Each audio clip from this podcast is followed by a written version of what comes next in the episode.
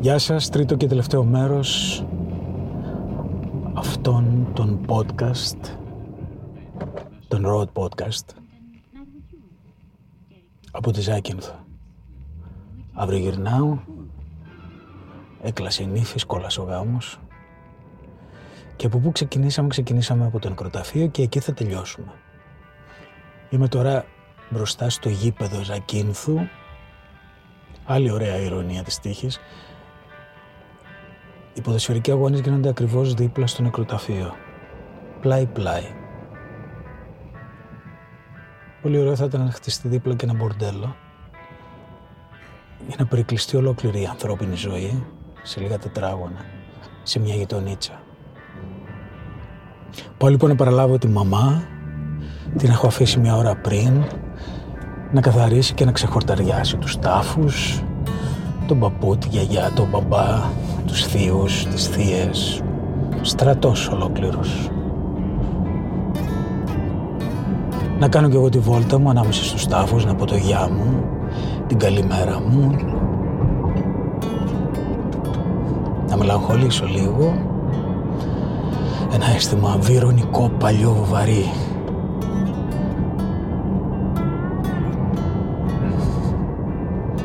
Που μου δίνει όμως έξτρα κύρος ηλιόλους τη μέρα και σήμερα.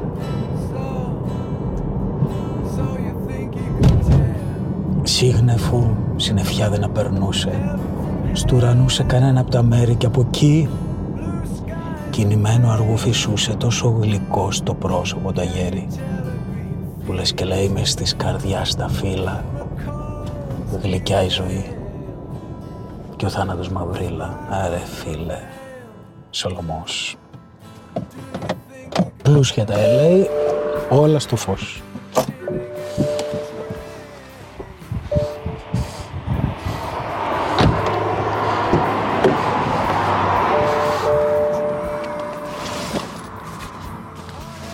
Να πάρουμε και το μπουφάν.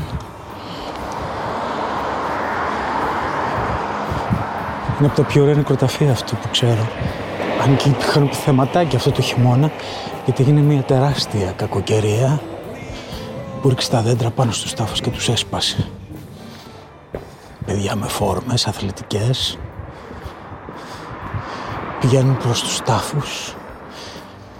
Εδώ δεξιά είναι ο παππούς και η γιαγιά και εδώ στην ανηφοριά είναι η δική μας φάση.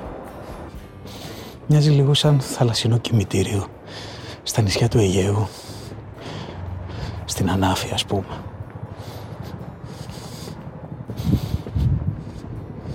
Ή στην Αμοργό.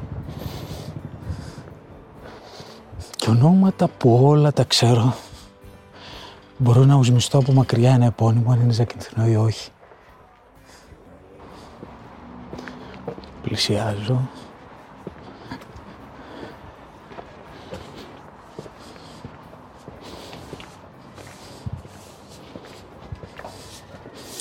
Α, έκανες κανονική μπουγάδα. Ελιβάνισα, ελιβάνισα το άπειρα και το κεράκι. Άναψα και το καντιλάκι του, αλλά κοίτα πώς έχει γίνει το μάρμαρο του καντιλιού. Θέλει τρίψιμο με αυτό. Αλλά το όπλυνα όλο το καντήλι μέσα πολύ. Και πολύ και καλά το, ε, το είχα εγκατελείψει. Όποτε μπορώ θα έρθουμε το Μερικοί έχουν τόσο πονηρό βλέμμα στη φωτογραφία του τάφου τους.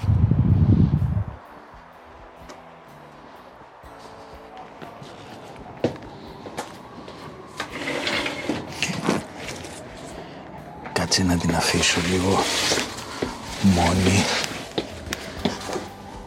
Ας πάω εδώ, σε αυτό το κομμάτι που είναι απάνεμο και ήσυχο γιατί τώρα αρχίζει μια μεγάλη διαδικασία. Θα ανοίξει μπροστά στους τάφους, θα καθαρίσει, θα λιβανίσει. Τους αρέσει λέει το λιβάνι. Το ακούνε οι νεκροί το λιβάνι. Θα τους μιλήσει λιγάκι. Θα τους ευχηθεί πράγματα. Άστο λοιπόν. Ας κάτσω εδώ, στην άκρη στο τείχος, Εδώ που φαίνεται τον καιρό που πρωτοφτιάχτηκε το νεκροταφείο βάζανε όλους τους ευκλεείς ζακυνθίους και διάφορους Άγγλους, βλέπω και αγγλικά ονόματα, ενετούς. Τότε απ' έξω δεν περνάγανε και αυτοκίνητα, όπως τώρα. Ήταν μια ερημιά και ούτε είχε αποκτήσει τόσο βάρος αυτό το νεκροταφείο που βαθμιδών σιγά σιγά έχει αρχίσει να σημαίνει και για μένα πραγματάκια. Προσπάθω να θυμηθώ τώρα ποια ήταν η πρώτη φορά που ήρθα εδώ πέρα. Μου φαίνεται ότι ήταν η φορά που είχε πεθάνει ο πατέρας μου. Και κοίτα τι παράξενο παιχνίδι. Πώς λειτουργεί το πένθος, η απουσία του άλλου.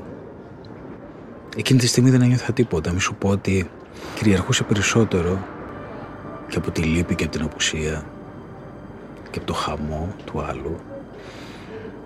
Ο θρίαμβος ότι εγώ ζω τουλάχιστον και η ζωή απλώνεται μπροστά μου.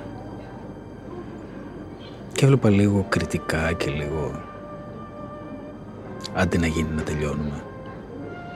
Όλο αυτό το θέατρο του χριστιανικού πένθους. Όλη αυτή την τελετουργία της χριστιανικής ταφής. Και ξαφνικά εκεί που συνεχίσεις να ζεις ανέμελος γυρίζεις στην Αθήνα και κάνεις το ένα και το άλλο.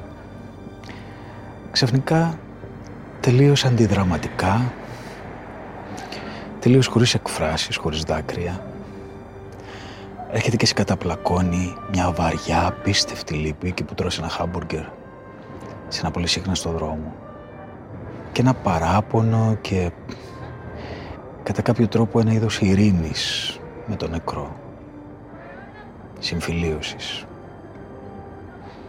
Και κυρίως η παραδοχή πόσο πολύ σου λείπει. Και δεν το λες σε κανέναν τίποτα θεατρικό, τίποτα ακραίο. Απλώς σου λείπει. Και δεν ξέρω γιατί σημαίνει αυτό. Συμβαίνει επειδή η κοινωνία μας έχει εκδιώξει το θάνατο από την κοινωνική της ζωή επειδή έχει γίνει πιο εγωιστική, επειδή φοβάται περισσότερο το θάνατο. Και τώρα επίσης που το συνειδητοποιώ και αυτά τα τρία road podcast που τα ονόμασα έτσι κατεφημισμών και τα τρία έχουν σχέση με το θάνατο. Τρογυρίζω πάρα πολύ τους τάφους και τα νοκροταφεία και από την αναφωνήτρα και αυτό το πείμα του Σολομού που θυμήθηκα την τριλή μάνα που διαδραματίζεται πέριξ νεκροταφείων. Πώς ξεκινάει μωρέ αυτό το ποίημα, το αγαπούσα πολύ. Τώρα που η ξάστερη νύχτα μονάχους Τώρα που η ξάστερη νύχτα μονάχους μας βρήκε απάντεχα και και στους βράχους σχίζεται η θάλασσα σιγαλινά. Τώρα που ανοίγεται κάθε καρδία στη λύπη ακούσετε μια ιστορία που τη τρομάζουν τα σωθικά. Κάπως έτσι νομίζω. Πάντως σίγουρα στο τρίτο τετράστιχο που δεν το θυμάμαι καλά λέει εκεί παρέσια που πρασινίζουν μέσα στους σταυρούς. Τα κυπαρίσια που σπάσανε και θρυνούν στη Ζάκυνθο ότι έπεσαν πάνω στους τάφους και σπάσαν και βγήκαν έξω τα κόκαλα. Τέλος πάντων έλεγα ότι δεν ξέρω τι με πιάσε, αλλά σε αυτή την επιστροφή πολύ πολύ μιλάω για τάφους και θάνατο. Και δεν είναι και πολύ γιορτίνο πράγμα, ρε παιδί μου. Να κάνουμε podcast με τέτοια θέματα. Αλλά κάθε φορά, κάθε πρωτοχρονιά, το θέμα ο χρόνος δεν είναι. Και μαζί με αυτή τη χαρά, την άλλοτε αυθόρμητη, άλλοτε βεβαιασμένη, το να χαρείς, να γιορτάσεις, να πας παρακάτω. Δεν είναι λιγάκι αυτή η ελαφρά ανατριχύλα που σε πιάνει όταν αισθάνεσαι ότι ο χρόνος περνά σαν πυρετός. Και στις ωραιότερες εκφράσεις της τέχνης αυτή η τρομερή μάχη με το χρόνο δεν γίνεται. Όταν κοιτώ πως κάθε τι που μεγαλώνει μόνο για μια στιγμή στο τέλειο μένει και πως το σύμπαν τούτο εικόνες μόνο κλείνει που μυστικά τα αστέρια της επηρεάζουν. Όταν και τούτο πως οι άνθρωποι είναι σαν λουλούδια που ο ίδιος ουρανός τα ζει και τα σκοτώνει κομπάζουν για την ομορφιά τους και πεθαίνουν και η μικρούλα τους θέση χάνεται από τη μνήμη. Η σκέψη τότε της αστάθειας αυτής αντίκριμουσε στην πάμπλου του απονιάτα ενώ η φθορά και ο σπάταλος καιρός πασχίζουν τη νιώτη σου τη μέρα να την κάνουν νύχτα. Κι εγώ σε πόλεμο με τον καιρό για σένα απ' την αρχής μιλάω εκείνα που σου παίρνει. Τι ποίημα, τι ποιητές είναι αυτοί. Τι ποιητές, θυμάμαι στην ταβέρνα του παππού μου που τραγουδάγανε στιχάκι από το Σολομό, όχι μόνο την Ξανθούλα και άλλα. Ή η νόνα μου μπορούσε να πει μερικά, μερικούς στίχους του Σολομού και ήταν αξεδιάλυτα με την υπόλοιπη ζωή της, αξεδιάλυτα με όλα τα λαϊκά τραγούδια που ήξερε. Και αυτό είναι το μεγαλείο των σπουδαίων ποιητών. Δεν χρειάζεται καμία κριτική διαμεσολάβηση. Στο πιο λαϊκό, στο πιο απλό άνθρωπο και στο πιο διανοούμενο μιλάνε το ίδιο κατευθείαν στην καρδιά.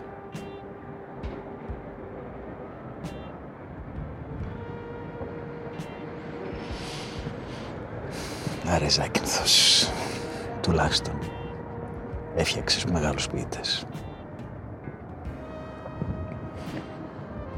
Τέλος πάντων, ελπίζω να μην σας κακοκάρδισα μέρες γιορτής. Θα πάω τώρα να γυρίσω τη μαμά στο σπίτι, να αφήσουμε τους νεκρούς στην ησυχία τους, να γυρίσω κι εγώ στην Αθήνα, να συνεχίσει η ζωή να υφίσταται. Ευχές σε όλους από καρδιάς. Πάμε, πάμε, πάμε.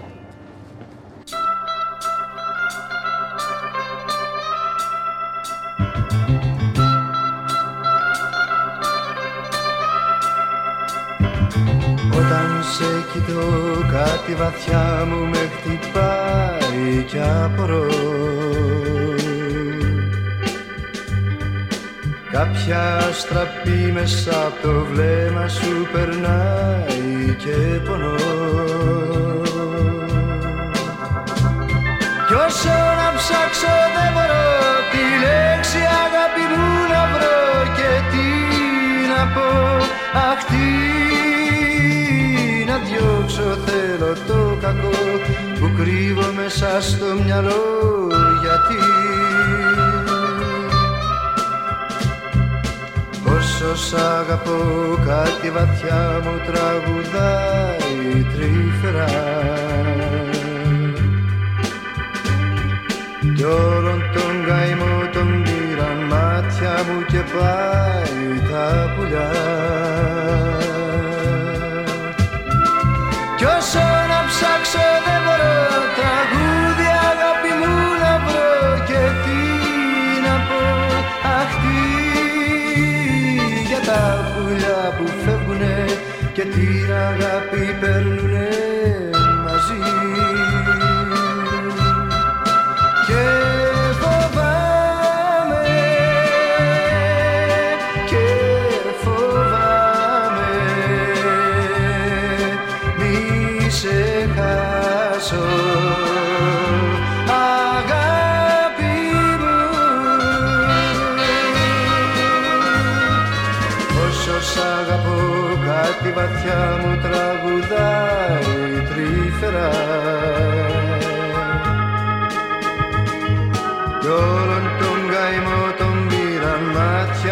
και πάει τα πουλιά.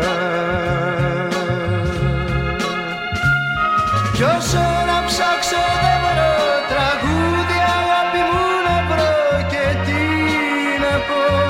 Αχ τι για τα πουλιά που φεύγουνε και την αγάπη παίρνουνε μαζί